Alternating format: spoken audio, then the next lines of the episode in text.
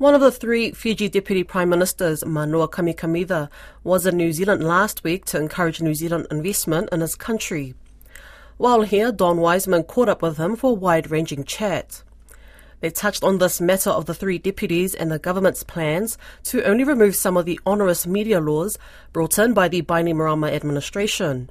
But Mr. Kamikamica began by reflecting on the outcome of his week, touting the merits of investing in a range of sectors in Fiji. There is a lot of interest, of course, in uh, doing business in Fiji. What we have to do is actually, as we as uh, as what happens with these things, these are normally initial engagements, and then there is a pipeline to run down once we get back in country. What sort of businesses, Deputy Prime Minister? Varied. Some businesses are in uh, renewable energy. Some are looking at uh, agricultural opportunity. Some IT businesses as well, which uh, are sort of uh, fitting rather well into Fiji would like to play. Uh, we we've got uh, major potential investment in in renewable energy, affordable housing, construction. There were quite quite a few players that uh, wanted to talk about that, and also um, agriculture and uh, technology.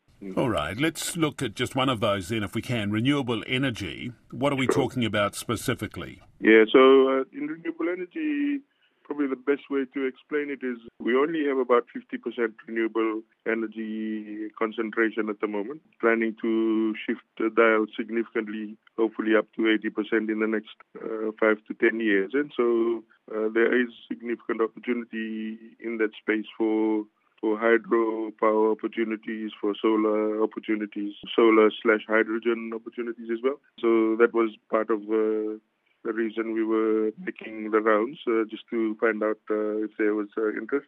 As you know, um, New Zealand has excellent uh, expertise in, in, renewable energies, uh, so uh, was a good fit for us coming here.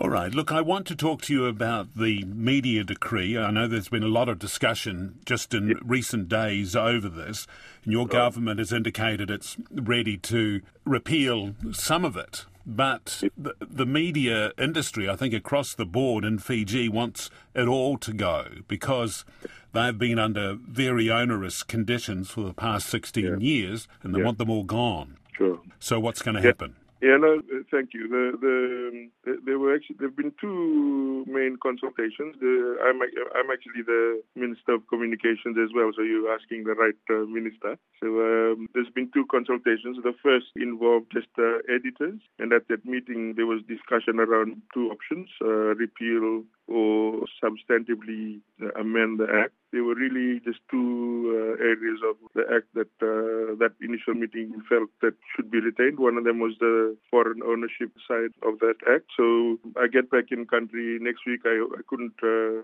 attend the consultation yesterday. So um, you know uh, we hope to get a fuller briefing when I get back and uh, just make an assessment on what what's required. I think the, the, the, important thing to emphasize is the parts that were initially we were talking about to repeal is what actually is uh, in contention, eh? which was the content regulation, which uh, basically muffled uh, press freedom in Fiji. Eh? And so that's already going to go. So the other areas of concern uh, to me can be discussed. This particular government uh, believes in consultation, so um, you know the consultation has happened. Uh, we will uh, will go back and understand the context of the discussions, and then uh, take it to cabinet for approval based on uh, whatever is recommended through the Solicitor General's office.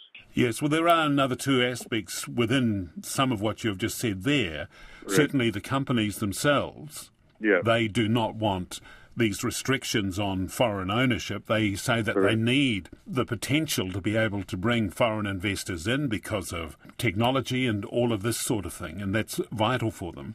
They're also mm. concerned about the independent registration. They think that this is a leftover from the days of the Bainimarama regime and they don't want it. And yeah. the other thing is will the Media Council be re established to run things? Yeah, the, the Media Council uh, does not need uh, any actor. We are hoping that the media will self-regulate, so that's uh, clear. So uh, you know that that uh, I think the media uh, owners as well as the uh, editors are committed to uh, introducing the self-regulation. In terms of uh, those two aspects of the act that you correctly mentioned, uh, like I said, I'll uh, as soon as I get back in country, I, will have a chat to the Solicitor General, who was part of the consultation, and ministerial officials, and then we'll make some decisions. But you know, like I said, we hear what the industry is saying. We'll make some assessments and and make a final decision. Yeah, Mr. Kamikamica, if I can just ask uh, one last question.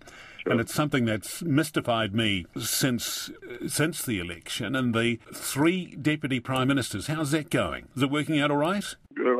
Answer that in a couple of ways. Initially, there was only a plan for two deputy prime ministers, uh, as per my understanding, which was Honorable Biman Prasad and Gavoka. The prime minister thought it fit that I should be one of the third one, so that's why I'm there. So I really serve at his pleasure. It's not something that I sought out to do, but uh, you know, I'm honored that he's uh, tasked me with that responsibility. Uh, in terms of the three deputy prime ministers, to be honest, the amount of mess that we're finding at the moment in government uh, from the former government uh, needs all hands on deck. And uh, I think with three deputy prime ministers, it allows the prime minister to delegate responsibilities as you see fit and, and ensure that the wheels of business, of government business, keep on turning smoothly. In terms of our relationship amongst us, we are on the phone every day, either by Viber or email. It's a working arrangement which is working well, in my opinion. I personally know both gentlemen quite well uh, and respect them greatly in terms of what they've achieved in their professional life. So overall, I think it's been a wise decision by our prime minister. Uh, like I said, I was I wasn't expecting to be named as one of them, but uh, accept with honor and uh, serve at his pleasure. If he finds that two prime ministers are appropriate, I'm quite happy to step down. It's uh, it's not a big deal to be quite honest. Is there a ranking? Do you have uh, first, second, and third deputy prime minister? Put it this way: we all work together uh, in terms of you know, in terms of uh, the, the role and basically you consider each other equals in terms of our work uh, and from that perspective it's a very healthy arrangement